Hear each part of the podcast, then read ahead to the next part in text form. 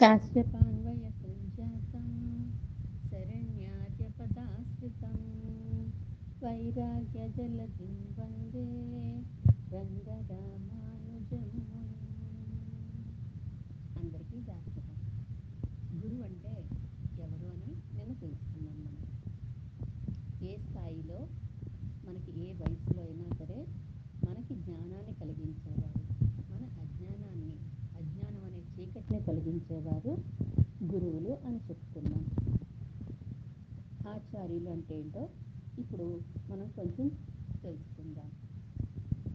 ఆచార్య శబ్దానికి గురువు అన్నదానికి పెద్ద తేడా ఏముండదు రెండు పర్యాయ పదాలుగా కూడా వాడుకోవచ్చు మనం. కాకపోతే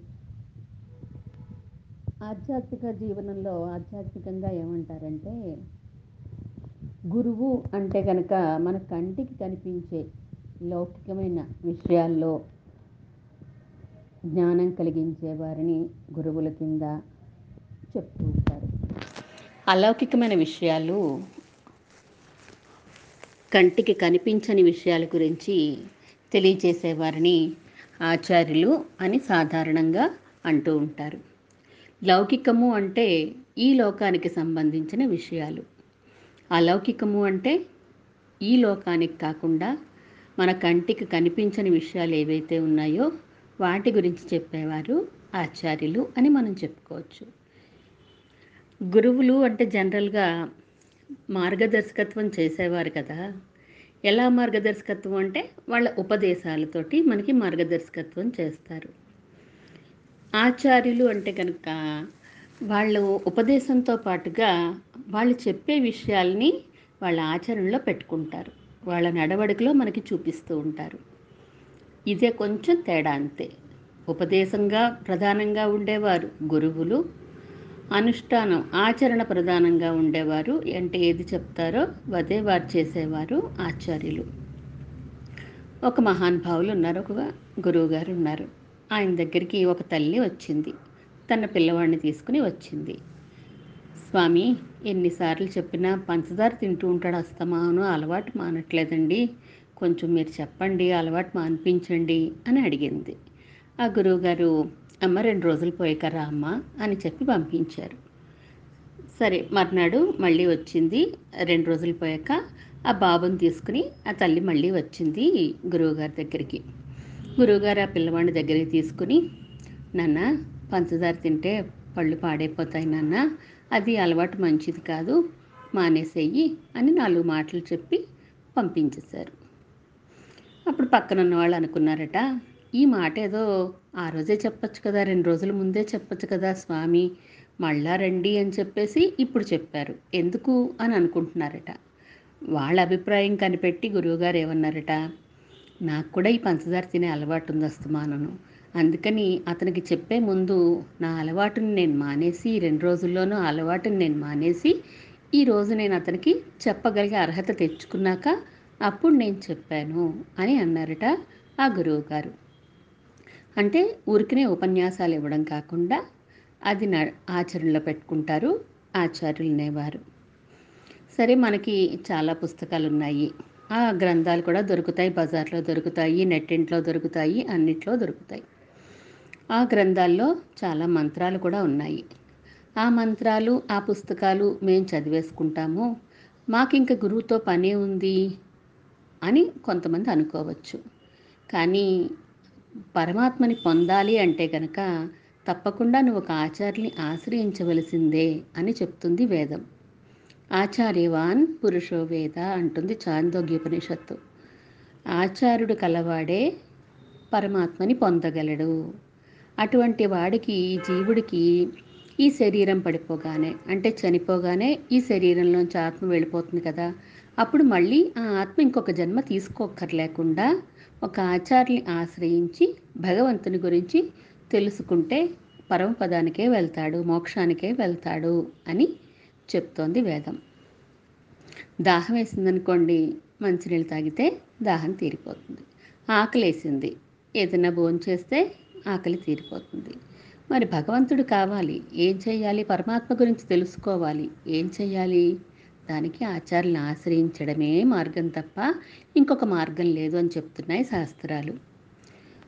ఒక ఊరు వెళ్ళాలి మనం. సపోజ్ విజయవాడ వెళ్ళాలనుకోండి. పొద్దున్నే కారులో బయలుదేరుతాం.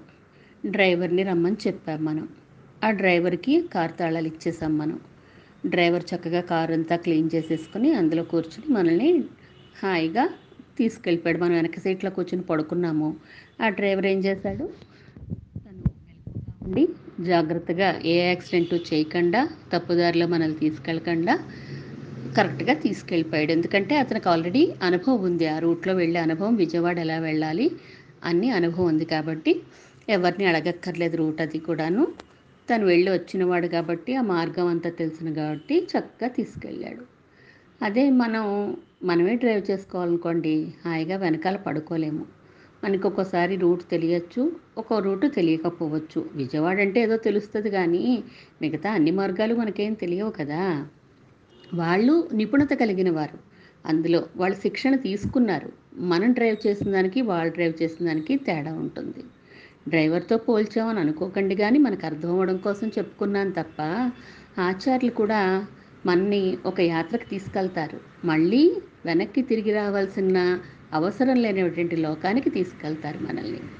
ఆ మార్గం మనెవరికీ తెలియదు అది ఆయనకి మాత్రమే తెలుసు. ఎందుకని?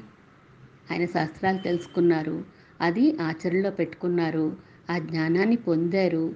మానసికంగా దాన్ని చూసి వచ్చారు. కనుక జాగ్రత్తగా మనల్ని తీసుకెళ్ళిపోతారు. మనం ఏం చెయ్యాలి? ఆయన్ని పట్టుకుంటే చాలు. ఆయన శ్రీపాదాలు పట్టుకొని స్వామి నేను ఇక్కడికి వెళ్ళాలని అనుకుంటున్నాను. పరంపదం నాకు కావాలి అని అడిగితే చాలట ఆయన వెనకాలే మనం కూడా వెళ్ళిపోతాం. ఒక ట్రైన్ ఉంది. ఇంజిన్ ఉంటుంది బోగీలు ఉంటాయి. ఇంజిన్లో కూర్చు ఇంజిన్ డ్రైవ్ చేస్తూ ఉంటాడు ఒక డ్రైవరు. మనం ఏం చేయాలి జస్ట్ టికెట్ తీసుకుని కంపార్ట్మెంట్ ఎక్కేసి కూర్చుంటే కంపార్ట్మెంట్ ఎక్కాక మనం ఆడుకోవచ్చు పాడుకోవచ్చు ఏదైనా చేసుకోవచ్చు. అలాంటప్పుడు మనం ఏమి ప్రతిసారిని ఈ డ్రైవర్ సరిగ్గా తీసుకెళ్తున్నాడా లేదా? ఈ ఇంజిన్లో సరిగ్గా డ్రైవర్ మెలకుగా ఉన్నాడా లేదా? అని చెప్పి మనం ఆలోచిస్తామా? లేదు కదా మన డెస్టినేషన్ చేరేదాకా హాయిగా మనం రెస్ట్ తీసుకోవచ్చు మన పుస్తకాలు చదువుకోవచ్చు ఏదైనా చేసుకోవచ్చు. అలాగే మణిమండప మార్గదాయి అంటారు రామానుజుల్ని. భగవద్ రామానుజుల వారికి. ఆ మణిమండపం ఎక్కడుంటుంది? పరంపదంలో పరమాత్మ ఉండే మండపానికి మణిమండపము అని పేరు. ఆ మణిమండపానికి దారి దారి తెలిసిన వాళ్ళు రామానుజులు. మన ఆచార్యులందరూ కూడా ఆ రామానుజులకి ప్రతినిధులు కాబట్టి ఇంకా మనం ఆచార్యులు ఆశ్రయిస్తే మరి వా రామానుజులు ఇప్పుడు లేరు కదండి. కానీ వారు చెప్పిన మార్గం ఉంది. ఆ మార్గాన్ని అనుసరించేవారు మనకి ఉన్నారు. అటువంటి మార్గంలో మనం హాయిగా వెళ్ళిపోవచ్చు. మళ్ళీ ఈ జన్మ ఎత్తక్కర్లేదు. ఏ జన్మ అంటే మనిషి జన్మే కాదండి. ఏ జన్మ అవ ఎత్తాల్సిన అవసరం లేకుండా మళ్ళీ ఒక తల్లి కడుపున మనం పుట్టన అవసరం లేకుండా ఉండొచ్చు మనం. మరి ఆచార్యులుకి కొన్ని లక్షణాలు ఉన్నాయి అలాగే శిష్యుడికి కొన్ని లక్షణాలు ఉన్నాయి ఆచార్య లక్షణాలు ఏంటి శిష్య లక్షణాలు ఏంటి తర్వాత మనం తెలుసుకుందాం. ముందుగా ఆచార్యులను ఆశ్రయించేటప్పుడు కొంచెం జాగ్రత్త పడాలి. అదొక్కటే మనకు కావాల్సింది ముందు. ఈయన నన్ను డైరెక్ట్ సచ్చ సరిగ్గా సరైన రూట్లో తీసుకెళ్తారా? లేదా నన్ను ఏమైనా మిస్లీడ్ చేస్తారా? అసలు ఈయన డ్రైవింగ్ నేర్చుకున్నారా లేదా? అని చెప్పేసి మన డ్రైవర్ని ఎలా చూస్తామో అలాగే ఆచార్యులు కూడా సదాచారులా కాదా? కొంచెం మనం చెక్ చేసుకుంటే చాలు.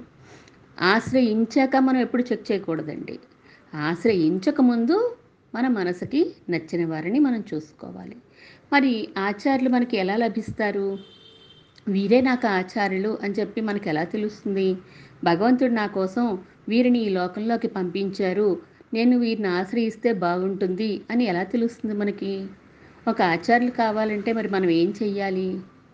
అందరికీ సందేహం ఉంటుంది కదండి. కొంతమందికి చెప్పుకున్నాం కదా వాళ్ళు అనుకోకుండా ఆ ఇంటికి గురువులు ఉన్నారు కాబట్టి ఆ ఇంటి ఆచార్యుల్ని ఆశ్రయించేస్తే కుల గురువులు ఎవరైతే ఉన్నారో వాళ్ళని ఆశ్రయిస్తే వాళ్ళకి ఆ డౌట్ రాదు. కానీ కొత్తగా ఈ సంప్రదాయంలోకి రావాలన్నా అనుకున్న వాళ్ళకి మరి ఆచార్యులు ఎలా లభిస్తారు? దానికి సింపుల్ ట్రిక్ కూడా మనకి చెప్పేశారండి శాస్త్రంలోనూ. ఏమీ లేదంట. ప్రతిరోజు కూడా మనం స్నానం చేశాక శుచిగా ఉన్నప్పుడు మన ఇంట్లో ఉండే పరమాత్మ దగ్గర పెరుమాళ్ళు అంటే ఏ పెరుమాళ్ళైనా సరే మనం అక్కడ కూర్చుని అంటే రామ కృష్ణ మొదలైన అవతారాలు లేదా విష్ణుమూర్తి దగ్గర కూర్చుని మనం క్యాలెండర్ అవ్వచ్చు లేదా పెరుమాళ్ళు అవ్వచ్చు ఫోటో అవ్వచ్చు ఏదైనా సరే. మనం కూర్చుని హరే రామ మంత్రాన్ని హరే రామ హరే రామ రామ రామ హరే హరే హరే కృష్ణ హరే కృష్ణ కృష్ణ కృష్ణ హరే హరే అని ఈ ముప్పై రెండు అక్షరాల మంత్రం ఉంది కదండి. దీనిని మనం ఎన్నిసార్లు ఎంత ఎక్కువగా వీలైతే అంత ఎక్కువగా అనుసంధానం చేస్తే మనకి ఆచార్యులు లభిస్తారు. అది ఉపదేశం పొందవలసిన అవసరం లేని మంత్రం ఇది. ఎవరో ఒకళ్ళ దగ్గర ఉపదేశం పొందే మనం అనుసంధానం చెయ్యక్కర్లేదు అనే నియమం దానికి ఉంది కాబట్టి అది మనం రెగ్యులర్గా ఎంత ఎక్కువ వీలైతే అంత అనుసంధానం చేస్తూ ఉంటే మన మనసుకి తోచేలా చేస్తారట. అనుకోకుండా మనకి ఆచారం లభించవచ్చు లేదా ఏ ఫ్రెండ్ ద్వారానో మనకి వారి గురించి తెలియచ్చు. మనమే అనుకోకుండా వారిని ఎక్కడోక్కడ కలవచ్చు మనకి కలిసాక వీరినే ఆశ్రయించాలని ఎలా తెలుస్తుంది? మన మనసు చెప్తూ ఉంటుందట. వారు మాట్లాడితే మనకి చాలా ఆనందం కలుగుతూ ఉంటుంది. వారి మాటలు వింటే మనకి చాలా ఆనందం కలుగుతూ ఉంటుంది. వారి దగ్గరికి అస్తమానం వెళ్ళాలి వెళ్ళాలి అనిపిస్తుంది. వారినే అస్తమానం చూడాలి చూడాలి అనిపిస్తుంది. వారి దగ్గర సన్నిధిలో ఉంటే బాగుండే ఎక్కువ రోజులు నేను ఉండలేకపోతున్నాను ఉంటే బాగుండే మళ్ళీ మళ్ళీ వెళ్ళాలి మళ్ళీ వెళ్ళి చూడాలి అని చెప్పి మనసు చెప్తూ ఉంటుంది. అటువంటి ప్రీతి మనకి ఎవరి మీద కలుగుతుందో వారే మనకి ఆచార్యులు అని చెప్పి భగవంతుడు తెలియచేస్తాడు. అటువంటి ఆచార్యుల్ని ఆశ్రయించాక ఇంకా మనం తిరిగి వారిలో ఏ లోపాలు ఉన్నాయి వీరు సరైన వారా కాదా అని ఆశ్రయించాక మనం చూడక్కర్లేదని చెప్పుకున్నాం కదా. దైవాధీనం జగత్ సర్వం మంత్రాధీనంతు దైవతం. తన్మంత్రం బ్రాహ్మణాధీనం బ్రాహ్మణో మమ దేవత అంటుంది శాస్త్రం. ఈ జగత్తంతా ఎవరి అధీనంలో ఉంది? దైవాధీనం దైవం అధీనంలో ఉంది. మరి ఆ దైవం ఎవరి అధీనంలో ఉన్నాడు? మంత్రాధీనంతు దైవతం ఆ మంత్రం అధీనంలో ఉన్నాడు. మరి ఆ మంత్రం ఎక్కడుంది? తన్మంత్రం బ్రాహ్మణాధీనం ఆ మంత్రం బ్రాహ్మణుని అధీనంలో ఉన్నది. బ్రాహ్మణో మమ దేవత ఆ బ్రాహ్మణుడే నాకు దైవం అండి అంటున్నారు. ఇక్కడ బ్రాహ్మణుడు అంటే బ్రహ్మ గురించి తెలిసినవాడు. బ్రహ్మని మనకి అందించగలిగేవాడు అని అర్థాలున్నాయి. బ్రాహ్మణ పదానికి బ్రహ్మ అంటే పరమాత్మ. చతుర్ముఖ బ్రహ్మ కాదండి. నాలుగు ముఖాలు కలిగిన వారు కాకుండా బ్రహ్మ తత్ సత్ అని చాలా రకాలుగా పరమాత్మకి పేర్లున్నాయి వేదంలో. ఆ వేరులో బ్రహ్మ బ్రహ్మని పొందించేవాడు బ్రాహ్మణుడు అని చెప్తున్నారు. బ్రహ్మను ఎవరు పొందిస్తారు? మనకి ఆచార్యులు వారి ఉపదేశాలతో వారి అను- అనుష్ఠానంతో మనకి పరమాత్మ యొక్క జ్ఞానాన్ని కలిగిస్తారు.